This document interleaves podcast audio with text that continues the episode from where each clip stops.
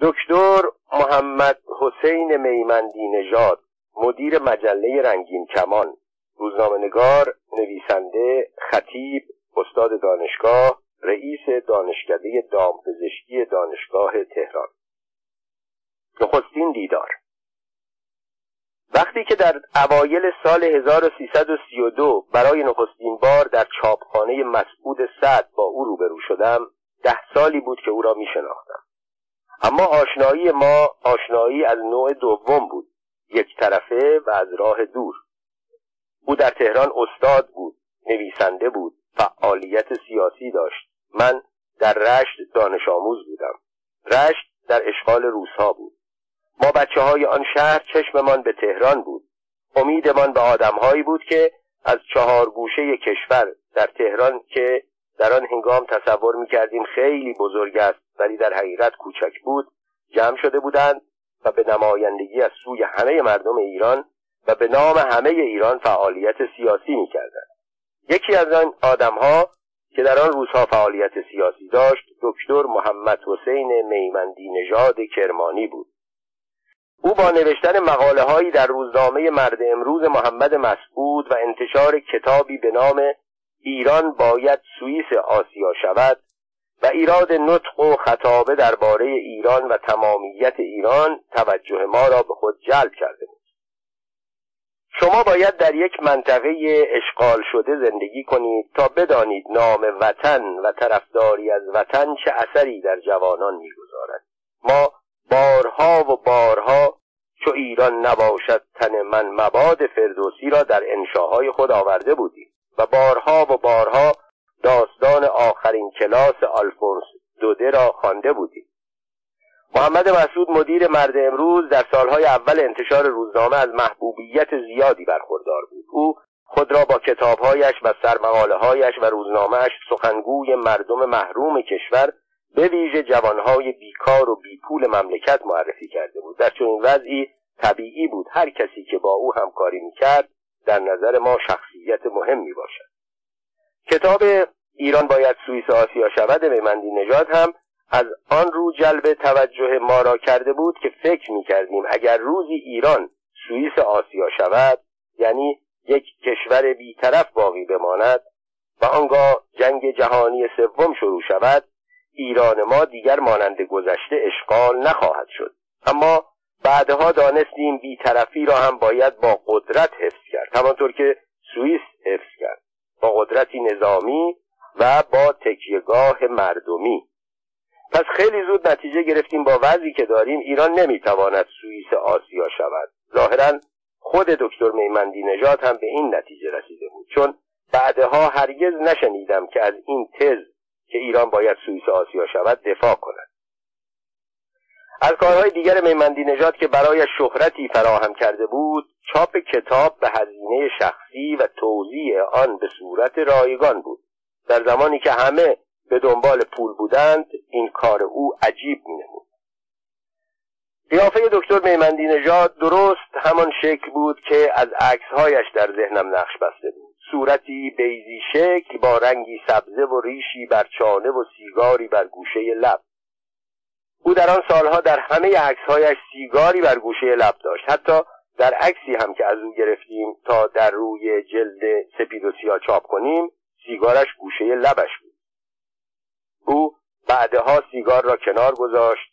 شاید حساب کرد با یک سال پول سیگار می‌تواند یک کتاب مجانی چاپ چاپخانه مسعود صد که ماجرای تأسیسش در این کتاب آمده و من از بد حادثه مدیر عاملش شده بودم قبلا چاپخانه چهر نام داشت. صاحبش دکتر اسماعیل آزرم استاد دانشگاه و مدیر انتشارات چهر بود که کتابهای دانشگاهی چاپ می‌کرد. مدیرش دکتر حسین فریور دبیر دبیرستانهای پایتخت و معلف کتاب تاریخ ادبیات ایران یا تاریخ شعرا برای دوره دوم دبیرستانها بود.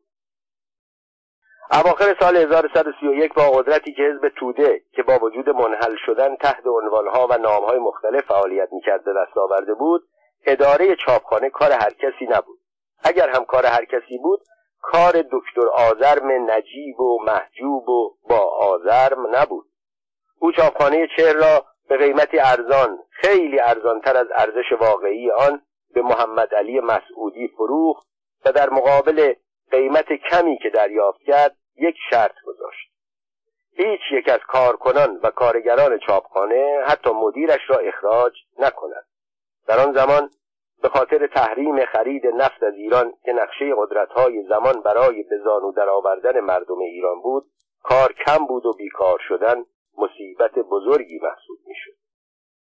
محمد علی مسعودی شرط دکتر آزرم را قبول کرد و چاپخانه چهر را خرید و بابت سهم خود به شرکت مسعود سعد واگذار کرد. به این ترتیب شرکت فقط صاحب ماشین ها و وسایل چاپ چاپخانه چهر نشد بلکه کارکنان و کارگران و مشتری های چهر هم به شرکت جدید منتقل شدند. یکی از این مشتری ها دکتر میمندی نژاد دکتر حسین فریور دبیر دبیرستان ها و مدیر چاپخانه و دکتر محمد حسین میمندی نژاد نویسنده و استاد دانشگاه و مشتری چاپخانه هر دو شوخ بودند و تا به هم می رسیدند شوخی با یکدیگر را شروع می کردند دکتر فریور در حضور دکتر میمندی نژاد به من می گفت او کتابهایش را مجانی می دهد چون می داند اگر بخواهد بفروشد هیچ کس آنها را نمی خرد و چون او می‌رفت به من که در اندیشه و تکاپوی انتشار مجله بودم می‌گفت از دکتر میمندی نژاد بخواه که با تو همکاری کند. او مرد شریفی است. بابت نوشتن پول هم نمی‌خواهد. دکتر میمندی نژاد هم در حضور دکتر فریور می‌گفت او در تمام عمرش فقط یک کتاب چاپ کرده و تویش در مانده. اگر مرد میدان است مثل من چهل کتاب چاپ کند. ولی پشت سر او می‌گفت قدر این دکتر فریور را بدان آدم به درستی و پرکاری او کم پیدا می شود. هر دو درست می‌گفتند حتی در شوخی هایشان رگه هایی از حقیقت وجود داشت. من با توضیح مجانی کتاب موافق نبودم و آن را انحراف از سیر طبیعی انتشار کتاب می‌دانستم معتقد بودم مجانی دادن کتاب به توضیح طبیعی آن خلل وارد می کند و پیشنهاد می کردم اگر علاقه به این کار دارد تعدادی از کتابهایش را ببخشد و بقیه را بین کتاب فروشی ها توضیح کند تا علاقمندان بتوانند خریداری کنند. اما دکتر میمندی نژاد سخت به این کار علاقه داشت. می‌گفت با خودم شرط بستم هرگز از قلم نان نخورم. به نظر من نان خوردن از قلم عیب نداشت که هیچ افتخار آفرین هم بود. و باز می‌گفت این کاری که من در جهان مبتکر آن بودم. هیچ کس را در هیچ جا سراغ ندارم با پول خود کتاب چاپ کند و مجانی به این آن بدهد. من این کار ابتکاری را ادامه خواهم. گاهی که دکتر میمندی نژاد با شدت از کار خود دفاع می کرد همین که بی اختیار چشمم به یقه نخنما شده پیرهنش به سراستین های رفته کتش و به برق لباسش که از کسرت پوشیدن و اتو کردن چنان حال و روزی پیدا کرده بود میافتاد در دل به او و همسر فداکارش آفرین می‌گفتم. چون می‌دانستم که این عشق یا هوس دکتر چقدر برایش گران تمام می‌شد در آن زمان حقوق استادهای دانشگاه خیلی کم بود و زندگی یک خانواده را تأمین نمی‌کرد چه رسد به آنکه استاد مقداری از آن را هم صرف چاپ کتاب مجانی کند آن هم چند جلد در هر سال. در آغاز انتشار سفید و سیاه من با چاپ پاورقی مخالف بودم. ولی بعد که علاقه خواننده ها را دیدم با دکتر میمندی نژاد توافق کردیم که او یک پاورقی برای مجله بنویسد و او داستان زهره را شروع کرد. این داستان که چند ماه در مجله چاپ شد توجه خواننده ها را زیاد جلب نکرد. این زمانی بود که پاورقی های مستعان و فاضل رونق داشت. همکاری مؤثر دکتر میمندی نژاد با ما با پاورقی سرگذشت پرماجرای نادر آغاز شد. ولی چون در آن زمان صفحات مجله کم بود چاپ دو پاورقی در مجله آن هم به قلم یک نویسنده مشکل ایجاد می‌کرد و برای شروع نادر زهره میبایست تمام شود و داستان زهره در عواست کار بود. مانده بودم چطور موضوع را با دکتر میمندی نژاد مطرح کنم. وقتی دکتر متوجه مشکل ما شد زهره را تمام کرد. ساده و بی سر. در شماره بعد نوشت پانزده سال بعد. و داستان را پانزده سال جلو برد و بعد از یکی دو شماره تمام کرد. داستان زهره تمام شد تا سرگذشت نادر شروع شد. و به این ترتیب بود که یکی از طولانی ترین پاورقی های جهان که چاپ آن ده سال تمام به طول انجامی در سپید و سیاه شروع شد. تا دو سال بعد از انتشار سپید و سیاه ما عکس شخصیت های ایرانی را به صورت نقاشی نقطه چین چاپ می کردیم و این کار به عنوان یک ابتکار در مطبوعات جایی برای خود باز کرده نقاشی های روی جلد را اکبر معاونی نقاش هنرمند شیرازی که در آن زمان معلم نقاشی بود می‌کشید و خیلی هنرمندانه و شبیه هم می‌کشید. بعد از مدتی به دکتر میمندی نژاد پیشنهاد کردیم عکس او را روی جلد مجله چاپ کنیم. با آنکه آشکار بود از این پیشنهاد خوشحال شده در دادن عکس کوتاهی می‌کرد و من علت آن را نمیفهم در آن زمان بسیاری از افراد سرشناس و رجال مملکت واسطه میتراشیدند که تصویرشان را روی جلد سفید و سیاه چاپ کنید پس از چندی دکتر اطلاع داد که آماده است عکسش را در مجله چاپ شود. عنوان روی جلد را هم خودش انتخاب کرد. دکتر میمندی نژاد چهل و چهار سال چهل و چهار کتاب. تازه در آن موقع بود که علت طولانی شدن تهیه عکس را فهمیدم. دکتر میمندی نژاد اعتقاد زیادی به نقش عدد در زندگی داشت و سعی می‌کرد بین کارهایش و اعداد قرینه وجود داشته باشد. سال بعد گزارشی از او چاپ کردیم تحت عنوان دکتر میمندی نژاد چهل و پنج سال پنجاه و چهار کتاب. و سال بعد نوشته شد دکتر میمندی نژاد چهل و شش سال شست و چهار کتاب. و سال بعد نوشتیم دکتر میمندی نژاد نویسنده ای که در چهل و هفت سالگی هفتاد و چهار کتاب نوشته و سال بعد یادمان افتاد که به موقع ننوشتیم نویسنده ای که در چهل و هشت سال چه هشتاد و چهار کتاب چاپ کرده است و نوشت. البته همه اینها با نظر خود او چاپ می‌شد. بعد از این بود که دکتر میمندی نژاد هدف بزرگی را برای خود انتخاب کرد. آن اینکه در پنجاه سالگی تعداد کتابهایش را به صد برساند. کار بسیار دشواری بود ولی او این رکورد را هم شکست. سرگذشت نادرشاه در سپید و سیاه خوانندگان زیادی پیدا کرد. زمانی بود که سپید و سیاه پرتیراشترین مجله کشور بود. بنابراین هر مطلبی که در مجله چاپ می‌شد خواننده های زیادی پیدا می‌کرد. ولی پاورقی سرگذشت پرماجرای نادر تقریبا تا آخر خواننده های خود را حفظ کرد. دکتر میمندی نژاد سرگذشت نادر را با عشق و علاقه می نوشت هر هفته در روز معین دستنویس پاورقی را می آورد غلطگیری آخر را هم خودش می کرد او در آغاز سرگذشت نادر را بدون فصل بندی می نوشت ولی چون در عواست کار به فکر افتاد که کتاب نادر را چاپ کند این کتاب به هزینه مجله چاپ شد. از اول شروع کرد به فصل بندی و شماره گذاری داستان. به طوری که در سال دهم یعنی بعد از 520 هفته تعداد شماره ها به هزار رسید. علاقه دکتر به بازی با اعداد برای ما مشکل ایجاد نمی کرد از این جهت عکس العمل ما شوخی کردن با او بود که خود مردی شوخ بود و تا به تحمل شوخی را داشت. اما یک روز در دفتر مجله زمزمه پیچید که دکتر میمندی نژاد می‌خواهد هفته آینده سرگذشت نادر را تمام کنم. من اول تصور کردم این هم یکی از شوخی های دکتر میمندی نژاد است و چون می‌داند همه کارکنان مجله خواننده سرگذشت نادر هستند می‌خواهد آنها را دچار تشویش کند و اتفاقا همه هم دچار تشویش شده بودند که نکند سرگذشت نادر با آن همه مقدمه و متن و حاشیه اکنون که رو به آخر و نتیجه گرفتن گذاشته ناتمام تمام شود.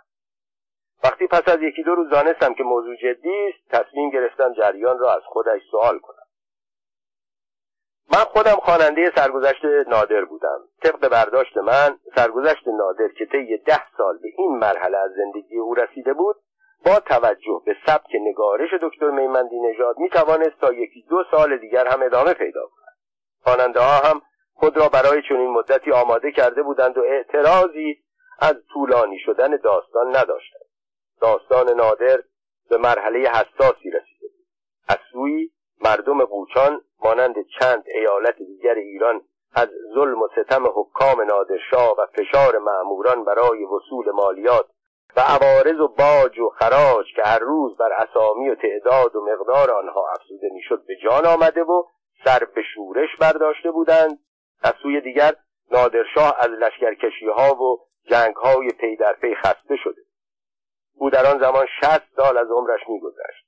شست سالی که سالهای اسارت کودکی رنجها و محرومیتهای نوجوانی درگیریها و ستیزهای جوانی و سرانجام دوازده سال سلطنت که تمام مدتش را در کوه و دشت و اردو گذرانده بود و همچنین بیماری های روحی و جسمی باعث شد که تصمیم بگیرد همین که شورش ایالات را فرو نشاند سلطنت را به پسرش نصرالله میرزا واگذار کند و خود به کلات برود و باقی عمر را در جوار جواهرات با ارزشش به استراحت بپردازد. او قبلا گنجینه گرانبهایش را که شامل جواهرات غنیمت گرفته از هندوستان بود همراه با فرزندان و افراد خانوادهش به قلعه مستحکم کلات فرستاده. در این هنگام مأموران خفیه نادر به او اطلاع دادند چند تن از سرداران مورد اعتماد او مخفیانه با برادرزادهاش علی قلی خان حاکم سیستان قول و قرار گذاشتند تا نادر را از میان بردارند و او را به سلطنت بنشانند. نادر نخست دچار چنان خشمی شد که تصمیم گرفت آنها را به سختترین وضعی مجازات کند. اما بعد مسلحت آن دید که نخست با کمک آنها کار یاغیان را بسازد و بعد به موقع سزایشان را کف دستشان بگذارد. سرگذشت به قسمت حساس آن رسیده. خیانت سردارانی که مورد اعتماد نادر بودند یکی از آنها یعنی محمد قلی خان افشار برادرزن نادر بود. برادرزاده که می‌خواست با کمک سرداران خائن نادر را از میان بردارد و خود به جای او بر تخت بنشیند شورش مردم ولایات که از ظلم و ستم حکام به جان آمده بودند نارضایی مردم از فشار ماموران وصول مالیات که از هیچ آزاری برای قارت مردم و گرفتن آخرین سرمایه آنها خودداری نمی‌کردند بیماری روحی و جسمی نادر که در اثر آن به همه مزنون شده بود و به کوچکترین سوء زنی فرمان قتل دوست و دشمن را گروه گروه صادر می‌کرد همه پس همه عوامل داستان پردازی وجود داشت. شورش توطعه تبانی خیانت و بالاخره آن صحنه تراژیک آخر. یعنی حمله سرداران توطعهگر به چادر نادر.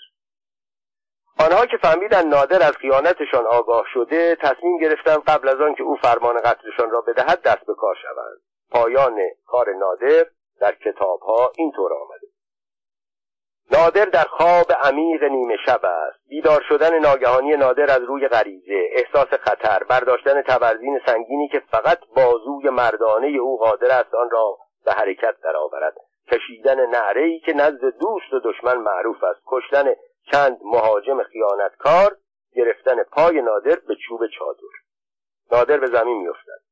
سرداران به سوی او هجوم می‌برند. اول تبرزین را از دست او می‌گیرند. اما نادر آن سردار شکست ناپذیر با وجود شست سالگی نیروی تهمتن را دارد. درگیری طولانی می شود و سرانجام تیغ تیز یکی از سرداران با گلوی نادر آشنا می شود تیغ تیز است در یک لحظه رکها بریده می شود و خون فواره می زند قاتل باز هم وحشت دارد. می ترسد نادر در همان حال از جا برخیزد. پس تیغ را چند بار دیگر به حرکت در می آورد سر از تن جدا می شود اکنون سر بزرگترین سپه سالار تاریخ ایران در دست سردار خائن اوست.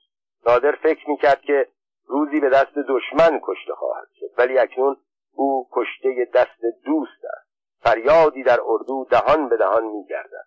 نادر کشته شد. نادر کشته شد.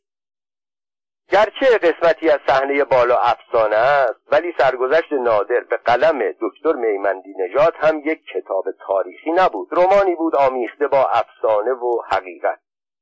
از اینها پرماجراتر حوادثی بود که بلافاصله بعد از قتل نادر روی داد و نتیجه طرز حکومت نادر و جزئی از سرگذشت نادر بود که در کتابهای تاریخی اینطور نوشته شده بود. سپاه عظیم نادر سپاهی که نادر آن را با خون دل به وجود آورده بود سپاهی که با شجاعتها و فداکاریهایش یک کشور شکست خورده ضعیف و ناتوان را به یک امپراتوری بزرگ تبدیل کرده بود سپاهی که از یک سو هند را تسخیر کرده بود و از سوی دیگر عثمانی ها را از خاک ایران رانده بود سپاهی که نامش و حرکتش به سوی کافی بود که مهاجمان از شمال و جنوب راه گریز پیش گیرند یک باره از هم پاشیده شد و هر دسته و گروهی به سوی شهر و زادگاهش رفت تا از حمله گروه های مخالف در امان باشد و هم حکومت را در شهر خود به دست گیرد دکتر میمندی نژاد می‌خواست همه این حوادث را در یک شماره آن هم در یک صفحه و بدون ذکر وقایعی که منجر به کشته شدن نادر و ماجراهای بعد از آن شد تمام کند برای نوشتن این ماجراها احتیاج نبود نویسنده قلم شکسپیر را داشته باشد. خود دکتر میمندی نژاد که تا آن زمان سرگذشت نادر را در 999 صفحه نوشته بود و از هر حادثه کوچک یک واقعی بزرگ چندین صفحه‌ای ساخته بود می توانست آنها را در چند شماره بپروراند. اما دکتر میمندی نژاد می‌خواست سرگذشت نادر درست در پایان سال دهم در هفته 520 تمام شود و فصل هزار سرگذشت هم درست با صفحه هزار کتاب قطور و بزرگی که ما بنا به درخواست دکتر میمندی نژاد چاپ می‌کردیم قرینه شود. اینطوری همه چیز بر اساس اعداد تمام میشه موضوع پایان سرگذشت نادر را با دکتر میمندی نژاد در میان گذاشتم. با خنده مخصوص خودش گفت درست حد زدی. سرگذشت نادر هفته آینده تمام می شود گفتم ولی نادر همچنان در اردوگاه است و سردارانش هم هنوز به سوی قوچان حرکت نکردند نتیجه جنگ هم معلوم نیست.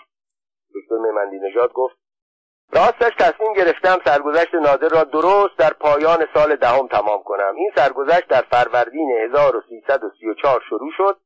520 هفته در مجله چاپ شده و اکنون فروردین 1344 است. گفتم اگر خیلی به بازی اعداد علاقه دارید چه اشکالی دارد که شماره ها را برسانید به 525 هفته یا 550 هفته و یا 555 هفته یا عددی دیگر مثل 567 گفت مطالب را که فصل بندی کردم هفته گذشته فصل 999 بود. هفته آینده می شود هزار. و این بهترین فصل برای پایان کار است در ضمن کتابی را که در قطع بزرگ چاپ کرده اید اکنون به صفحه 999 رسیده.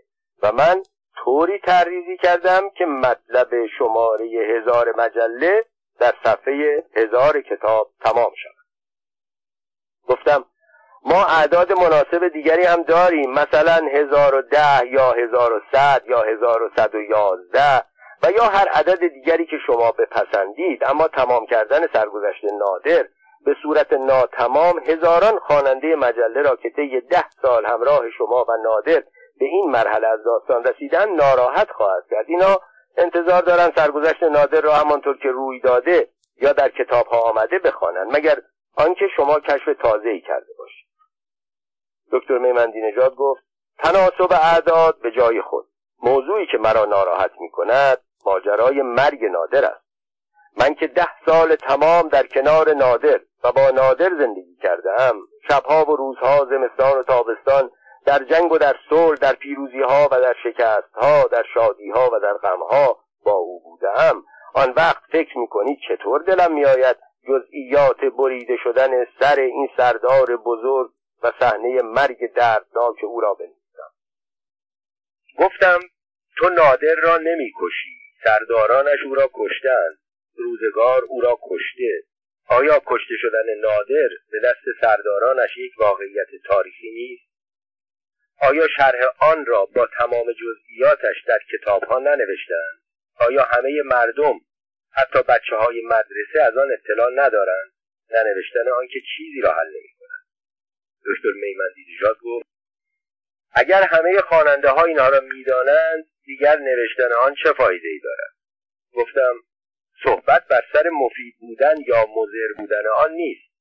اگر ما سرگذشت را ناتمام بگذاریم خواننده ها احساس خواهند کرد آنها را مقبون کرده ایم و به ما اعتراض خواهند خلاصه کلام از ما اصرار که نادر کشته شود و از دکتر میمندی نژاد پافشاری که دلش نمیآید نادر را بکشد سرانجام از هیئت تحریریه خواستم بین ما داوری کنم. همه رأی دادند ناتمام گذاشتن داستان باعث ناراحت شدن خواننده ها خواهد شد. سرگذشت باید طوری تمام شود که خواننده حقیقت رویداد را درک کند. سرانجام در آن شماره دکتر میمندی نژاد شرحی درباره جنگ قوچان پیروزی سپاهیان نادر خوشخدمتی سردارها برای اقفال نادر محبت نادر به سردارها برای آنکه نفهمند که او از توطعه آنها آگاه شده و آخرین فرمان نادر در آن شب به سردار وفادارش احمد خان ابدالی که نوبت مجازات خیانتکاران فرا رسیده است فردا صبح زود همه را می‌گیری نوشت سردارانی که علیه او توطئه کرده بودند یعنی محمد قلی خان افشار کشیکچی باشی یا فرمانده سپاهیان محافظ جان نادر محمد بیگ قاجار ایروانی و موسی بیگ ایرلوی افشار و صالح بیگ که از این تصمیم نادر آگاه شده بودند کار را جلو انداختند دکتر میمندی نژاد آخرین پاراگراف کتاب سرگذشت پرماجرای نادر که در اثر تغییرات اخیر دو صفحه به متن اضافه شده و به هزار و دو صفحه رسید چنین نوشت. ترس و وحشت تمام اطرافیان را فرا گرفت. ساعتی بعد در چادر محمد قلی خان در پرتو نور شمعی که افروخته بودند سایه هایی گرد آمدند و گفته های نادر را که به وسیله جاسوس خودشان ساقی تکرار می‌شد شنیدند و فهمیدند اگر تا طلوع آفتاب فرمان دهنده زنده بماند آنها سر به نیست برای آنکه زنده بمانند دست در دست هم گذاردند و سوگند یاد کردند. همان شب عامر را سر به نیست کنند شب از نیمه گذشته بود. در تاریکی شبه مانندهایی به راه افتادند و به سوی چادر نادر پیش رفت.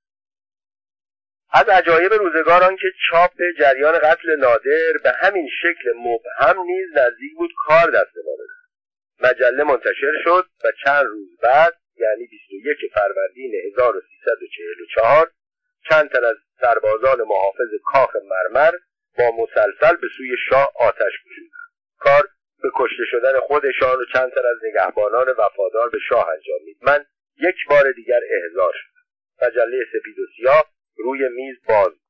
به صفحات پاورقی سرگذشت پرماجرای نادر اشاره کردند و من یک بار دیگر این جمله معروف را شنیدم. اینها چیست می‌نویسید سرود یاد مستان می‌دهید؟ آنها غافل بودند که مستان سرودشان را از ما هم بهتر می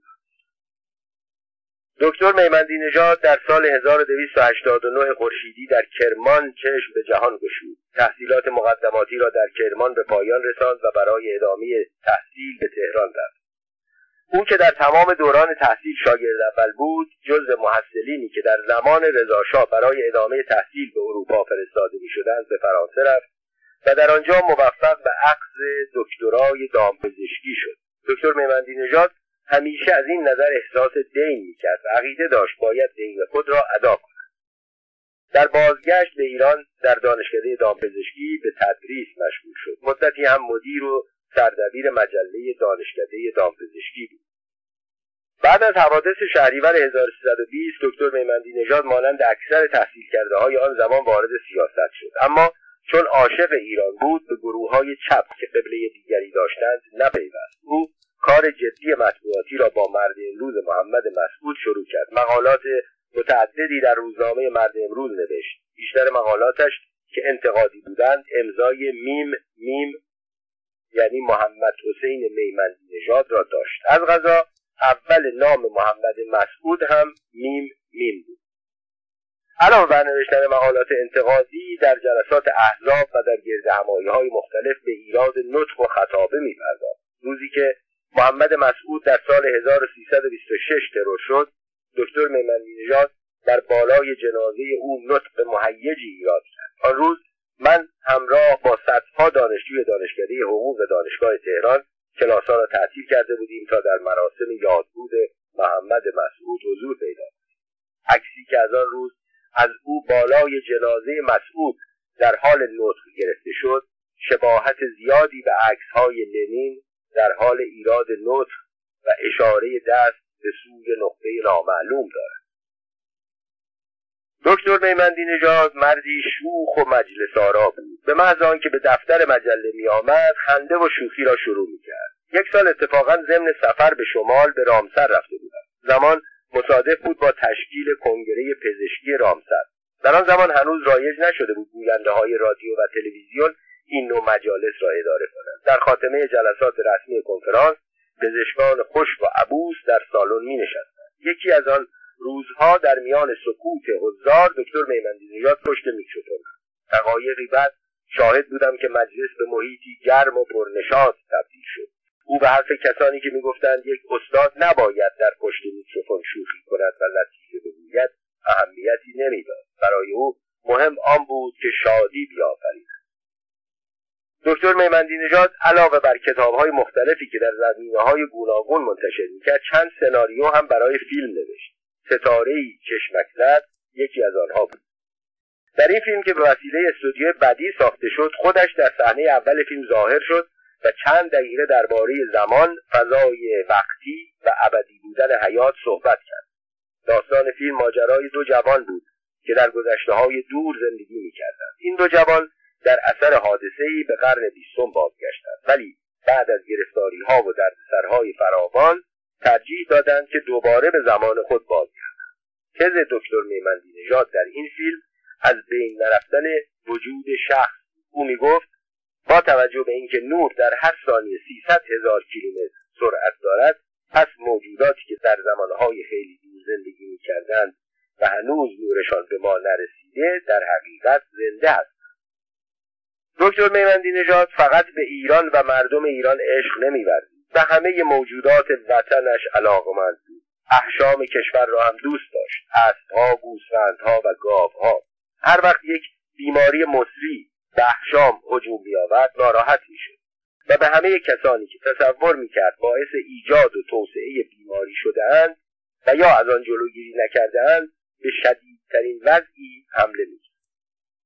یک بار یکی از خویشاوندان نزدیک من که در آذربایجان درختکاری عظیمی داشت به من گفت زمستانها که برف همه جا را فرا می‌گیرد خرگوشهای گرسنه به درختها حمله می‌کنند. پوست آنها را می‌خورند و باعث خشک شدن درختها می‌شوند.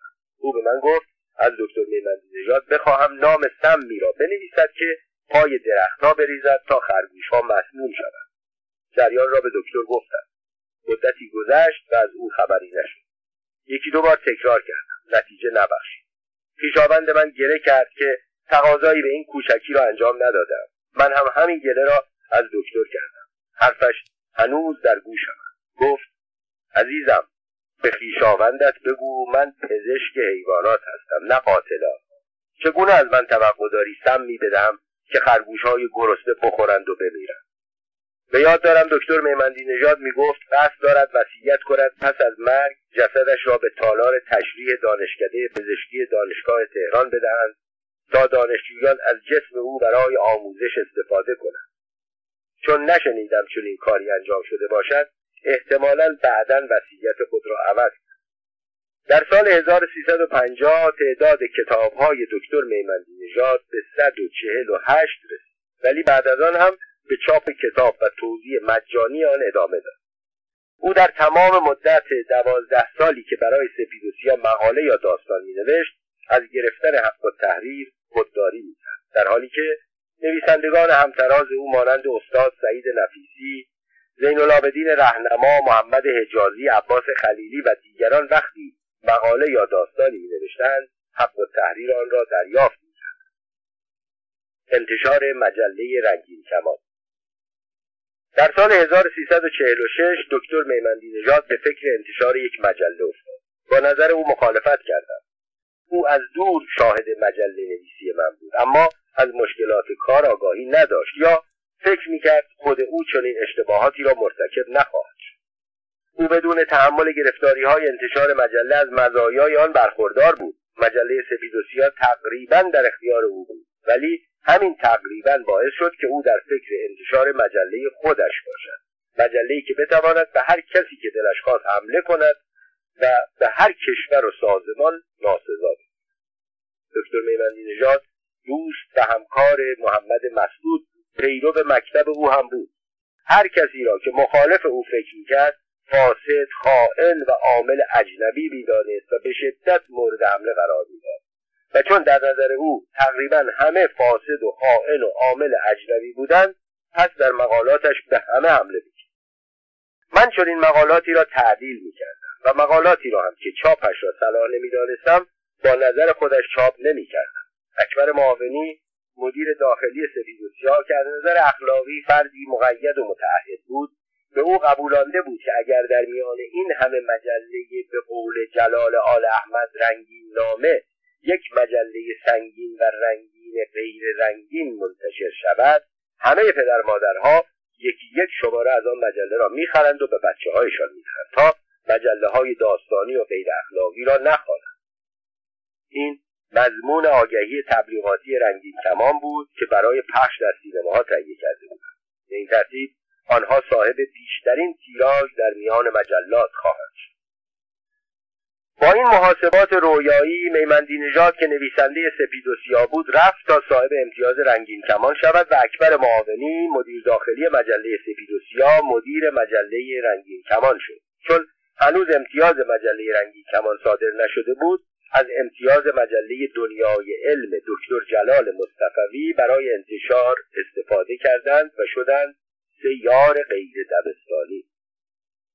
در آغاز استقبال خواننده ها از رنگین کمان بد نبود. به دنبال یک تبلیغ قوی از شماره اول مجله تا چند هفته هر شماره یک نقشه جغرافیایی که هزینهاش را مؤسسه کارتوگرافی صحاب دریافت نمی‌کرد زمینه مجله به خواننده ها می‌دادند که خود یک نوآوری بود. ولی نوآوری در مطبوعات زود کهنه می شود از آن گذشته فقط نقشه پنج قاره جهان و یک کشور ایران می توانست برای خواننده ها جاذبه داشته باشد. ولی برای مثال نقشه آلبانی بورکینافاسو و حتی ایرلند جنوبی و کشورهای نظیر آنها نمی توانست خواننده را وادار کند برای داشتن نقشه های مجانی پول زیادتری برای خرید مجله بپردازد با صدور امتیاز مجله رنگین کمان به نام دکتر میمندی نژاد دیگر نیازی به وجود دکتر جلال مصطفوی نبود. پس اول او کنار گذاشته شد افت تیراژ مجله از شماره پنجم و ششم باعث اختلاف نظر میان دو شریک باقی مانده شد. دکتر میمندی نژاد و اکبر معاونی طی ده دوازده سالی که در سپیوسیا کار می‌کردند دوستی عمیقی با هم پیدا کرده بودند و شب و روز را با هم میگذراندند. اما با چند ماه همکاری در شرکت رنگین کمان این دوستی چندین ساله از هم پاشیده شد. اکبر معاونی از شرکت کناره گرفت و دکتر میمندی نژاد به عنوان مالک و صاحب اختیار مطلق رنگین کمان به کار ادامه داد. دکتر میمندی نژاد چون نویسنده بود کار روزنامه نویسا را قبول نداشت و به جز یکی دو نفر که در کارشان تجربه یا تخصص داشتند بقیه مطالب را یا خود مینوشت یا در نوشتن آنها دخالت داشت. یک سرمقاله ده دوازده و گاهی شانزده صفحهای به قلم دکتر میمندی نژاد دو سه مقاله بلند و کوتاه از دکتر میمندی نژاد پاورقی رضاشاه که دکتر آن را ادای دین خود به کسی که او را برای تحصیل به خارج فرستاده بود می‌دانست در چند صفحه به قلم دکتر میمندی نژاد نامه وارده و در زیر نامه ها توضیحاتی مفصل از دکتر میمندی نژاد. بعضی از آنها طولانیتر از اصل نامه می‌شد. حالا دیگر دکتر میمندی نژاد مجله را برای دل خودش منتشر می‌کرد. مثل یک کتاب مثل یک جنگ اختصاصی در سال 1353 که 63 روزنامه و مجله به استناد تصویبنامه تفضلی علم و به عنوان کمی تیراژ تعطیل شدند رنگین کمان با وجود نداشتن تیراژ از خطر جست. ولی در مقابل مجله هایی با داشتن تیراژی چند برابر حد نصاب تعطیل شدند. علت شایع زیاد. چند ماهی که از تعطیل مجلات گذشت روزی دکتر میمندی نژاد از من خواست به دیدنش برود. به دفترش در انتهای خیابان شاه جمهوری کنونی رفتم. صمیمانه از من استقبال کرد. گفت سالها تو مدیر بودی من نویسنده تو بودم. حالا که من مدیر هستم می‌خواهم تو نویسنده و همکار من باشی. بیا رنگین کمان را اداره کن. گفتم من نویسندگی را از مدیری بالاتر می‌دانم. ولی آیا از ساواک اجازه گرفته ای؟ آنها اگر می‌خواستند من روزنامه نویس باشم مجله مرا با وجود تیراژ زیاد تعطیل نمی‌کردند جواب جالبی داد. عین حرفش این بود. ساواک سگ کی باشد که من از او اجازه بگیرم؟ فقط تو موافق باشی کار تمام از این حرف او خوشم آمد. چند شماره از مجله را خواستم تا بررسی کنم و جوابش را بدهم. در آن سالها من هنوز به کار روزنامه نویسی علاقمند بودم. علاقمند نبودم. عاشق بودم قبل از آن هم مجله رنگین کمان را می‌دیدم. با بررسی دقیق مجله به همان نتیجه رسیدم که قبلا نتیجه گیری کرده بودم. مجله هفتگی بود ولی نامرتب منتشر می‌شد. در آن زمان که مجلات یک روز هم تأخیر نداشتند رنگین کمان هر دو هفته سه هفته و گاهی هم ماهی یک بار منتشر می‌شد. یعنی تا زمانی که سرمقاله های چندین صفحه‌ای دکتر و یا مقدار کافی آگهی جمع شود. آگهی های مجله را که 90 درصدشان دولتی بودند در وسط مجله یعنی بهترین جا برای بهترین مطلب چاپ می‌کرد. درباره مطالب باید بگویم که تقریبا به همه افراد آن هم به شدت در مجله حمله می‌شد. از استادان دانشکده دامپزشکی گرفته تا استادانی مانند سعید نفیسی و دیگران. با سعید نفیسی از وقتی مخالف شد که نفیسی ریش گذاشت. دکتر میمندی نژاد عقیده داشت در گذاشتن ریش از او تقلید کردن البته مسائل دیگر هم بود. از رجال گذشته کسی نبود که به او حمله نشده باشد. کشورهایی مانند فرانسه انگلستان آلمان عراق عربستان اسرائیل لیبی و سازمانهایی مانند آب برق تربیت بدنی حزب توده و غیره از قربانیان قلم دکتر میمندی نژاد بودند مکتب روزنامه نویسی محمد مسعود با رعایت شرایط روز. من خیلی زود متوجه شدم که از من برای نجات مجله رنگین کمان کاری ساخته نیست و برای به دست آوردن تیراژ و موقعیت مجله میبایست از بیخ و بن تغییر کند. و دکتر میمندی نژاد در سن و سال و شرایط روحی نبود که بتوان او و افکار و عقایدش را تغییر داد. من با سی سال تجربه روزنامهنگاری به این نتیجه رسیده بودم که روزنامهنگاری کار بسیار حساسی برای مثال کوچکترین بی احترامی به افراد یا گروه های مورد علاقه مردم باعث می شود که مجله از چشم آنها بیفتد. مثلا بی احترامی به فرد محبوبی مثل جهان پهلوان تختی مجله را زمین می‌زند چه رسد اهانت به کسانی مانند دکتر مصدق. موضوع را مسکوت گذاشتم و اصلا جوابی نداد. این بیتوجهی به دکتر گران آمد. در یکی از شماره ها در لابلای صفحات گوشه به من زد. البته گوشش مبهم بود ولی من فهمیدم. و چون از طرف دوست بود باعث رنجش من شد. به ویژان که حمله او زمانی صورت می گرفت که مجله من توقیف بود و وسیلهای برای پاسخگویی نداشت. زمان شریف امامی دوران تحولات و دگرگونی های بزرگ بود. تعداد زیادی از مجلات از جمله مجله سپید و سیاه آزاد شدند. ولی رنگین کمان به علت چاپ یک مقاله تند توقیف شد. این هم یکی از بازی های روزگار. در این هنگام دکتر چند بار به من تلفن کرد. موضوع را اصلا به رویش نیاوردم. شاید فکر کرد آن را نخواندم. به نظر من انتشار مجله رنگین کمان از اشتباهات زندگی دکتر میمندی نژاد بود. این مجله هیچ چیز به دکتر اضافه نکرد. اما چیزهایی از او کم کرد. او حتی از مزایای کوچک روزنامه نویسی آن دوران مانند رفتن به مهمانی ها زیافت ها و سفرهای داخلی و خارجی استفاده نمی‌کرد. با هیچ کس و هیچ مقامی رابطه برقرار نمیساخت. در یک فضای کاملا بسته کار می‌کرد. چاپ کردن مجله‌ای که نه تیراژ داشت نه خواننده داشت نه درآمد داشت و نه از نظر مادی و معنوی دارای فایده بود چه اثری می‌توانست داشته باشد؟ جز آنکه به هر کس که دلش خواست ناسزا بگوید و خودش را سبک آخرین کتاب زندگی انزوای چهارده ساله. آخرین کتاب دکتر میمندی نژاد کتاب زندگانیش بود. او عمری را متفاوت از آدمهای دیگر گذرانده بود و سرنوشتش چنین بود که آخرین سالهای زندگانیش هم با دیگران تفاوت داشته باشد. او در دانشکده پزشکی قبول شد ولی برای تحصیل دام پزشکی را انتخاب کرد. از آغاز کار به نویسندگی پرداخت سردبیر مجله دانشکده دامپزشکی. نویسنده مقالات روزنامه مرد امروز شد. به تعلیف کتاب در زمینه های مختلف شاید بتوان گفت در همه رشته ها از جمله زبان گلها پرداخت و همه را مجانی تولید وقتی که جوان بود مدتی طولانی را با یک پلنگ در یک آپارتمان گذراند. داستانش شنیدنی است. در آن سالها که در ایران باغ وحش وجود نداشت بچه پلنگی را به دانشکده دامپزشکی آوردند. چون وسیله نگهداری نداشتند راهی که به نظرشان رسید آن بود که ایوان را بکشند و در شکمش کاه دکتر میمندی نژاد پیشنهاد کرد بچه پلنگ را به او بدهند تا از آن نگهداری حیوان تا بچه بود بازیچه دلپذیری بود. اما به تدریج که بزرگ شد نگهداری از او دشوار می‌شد.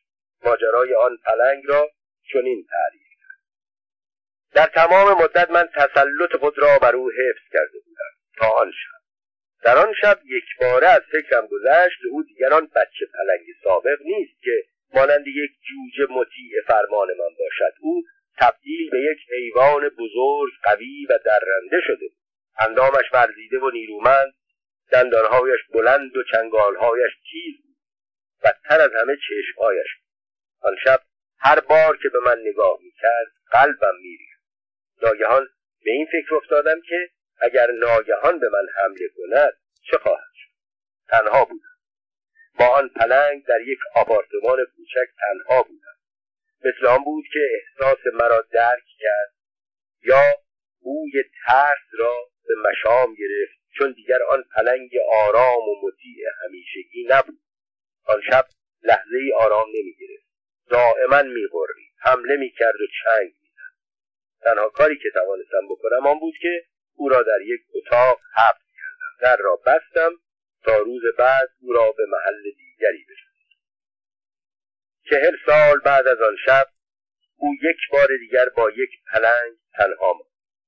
این پلنگ وجود خودش بود که طی چند سال گذشته به روی همه کسانی که به نظر او خائن و وطن فروش بودند پنجه کشیده اما اوضاع در حال تغییر و تحول بود و در آغاز این تغییرات بود که قبل از همه پنجه او را کند. پنجهش رنگین کمان با توقیف مجله متوجه شد که همه چیز فرق کرده اول به یاد یاران گذشته افتاد. خواست با آنها رابطه برقرار اما در آن روزهای قیام و نهزت هر کس به فکر خودش بود. بعضی فرار می‌کردند و بعضی مشغول افشاگری از نوع جدید بودند. دکتر میمندی نژاد آدم حساسی بود.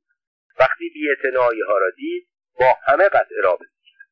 این بار به جای آنکه پلنگ را در اتاق بگذارد و خود بیرون بماند خود به اتاق رفت و در را به روی خود بست این گوشگیری عزلت گزینی چله نشینی یا هر نامی که رویش بگذاریم عجیب ترین دوران زندگی دکتر میمندی نژاد بود. در این دوره که نزدیک چهارده سال به طول انجامید نه به دیدن کسی رفت نه کسی را به خانه پذیرفت نه با کسی تماس گرفت نه حتی با کسی هم کلام شد. همچنان بود تا آن روز که به سوی او رفت. این نام یکی از کتابهایش منتقدان جوان امروزی دکتر میمندی نژاد را نویسنده بدانند یا ندانند او کسی بود که عمرش را صرف چاپ و انتشار کتاب کرد. بیش از 150 جلد کتاب نوشت که بیشتر آنها نایاب است و بعضی از آنها هنوز در دانشکده ها تدریس میشن گوشگیری عزلت گزیدن چله نشینی یا هر نام دیگری که روی آن بگذاریم در حقیقت آخرین کتاب دکتر میمندی نژاد کتابی که حتی از سرگذشت نادر هم که ده سال به طول انجامید طولانی تر بود. در سال 1371 در مجلس ترهیم او عده زیادی از دوستانش شاگردانش و آشنایان و خویشاوندانش حاضر بودند و چیزی که بیش از همه دربارش بحث می‌شد سالهای آخر عمر او بود.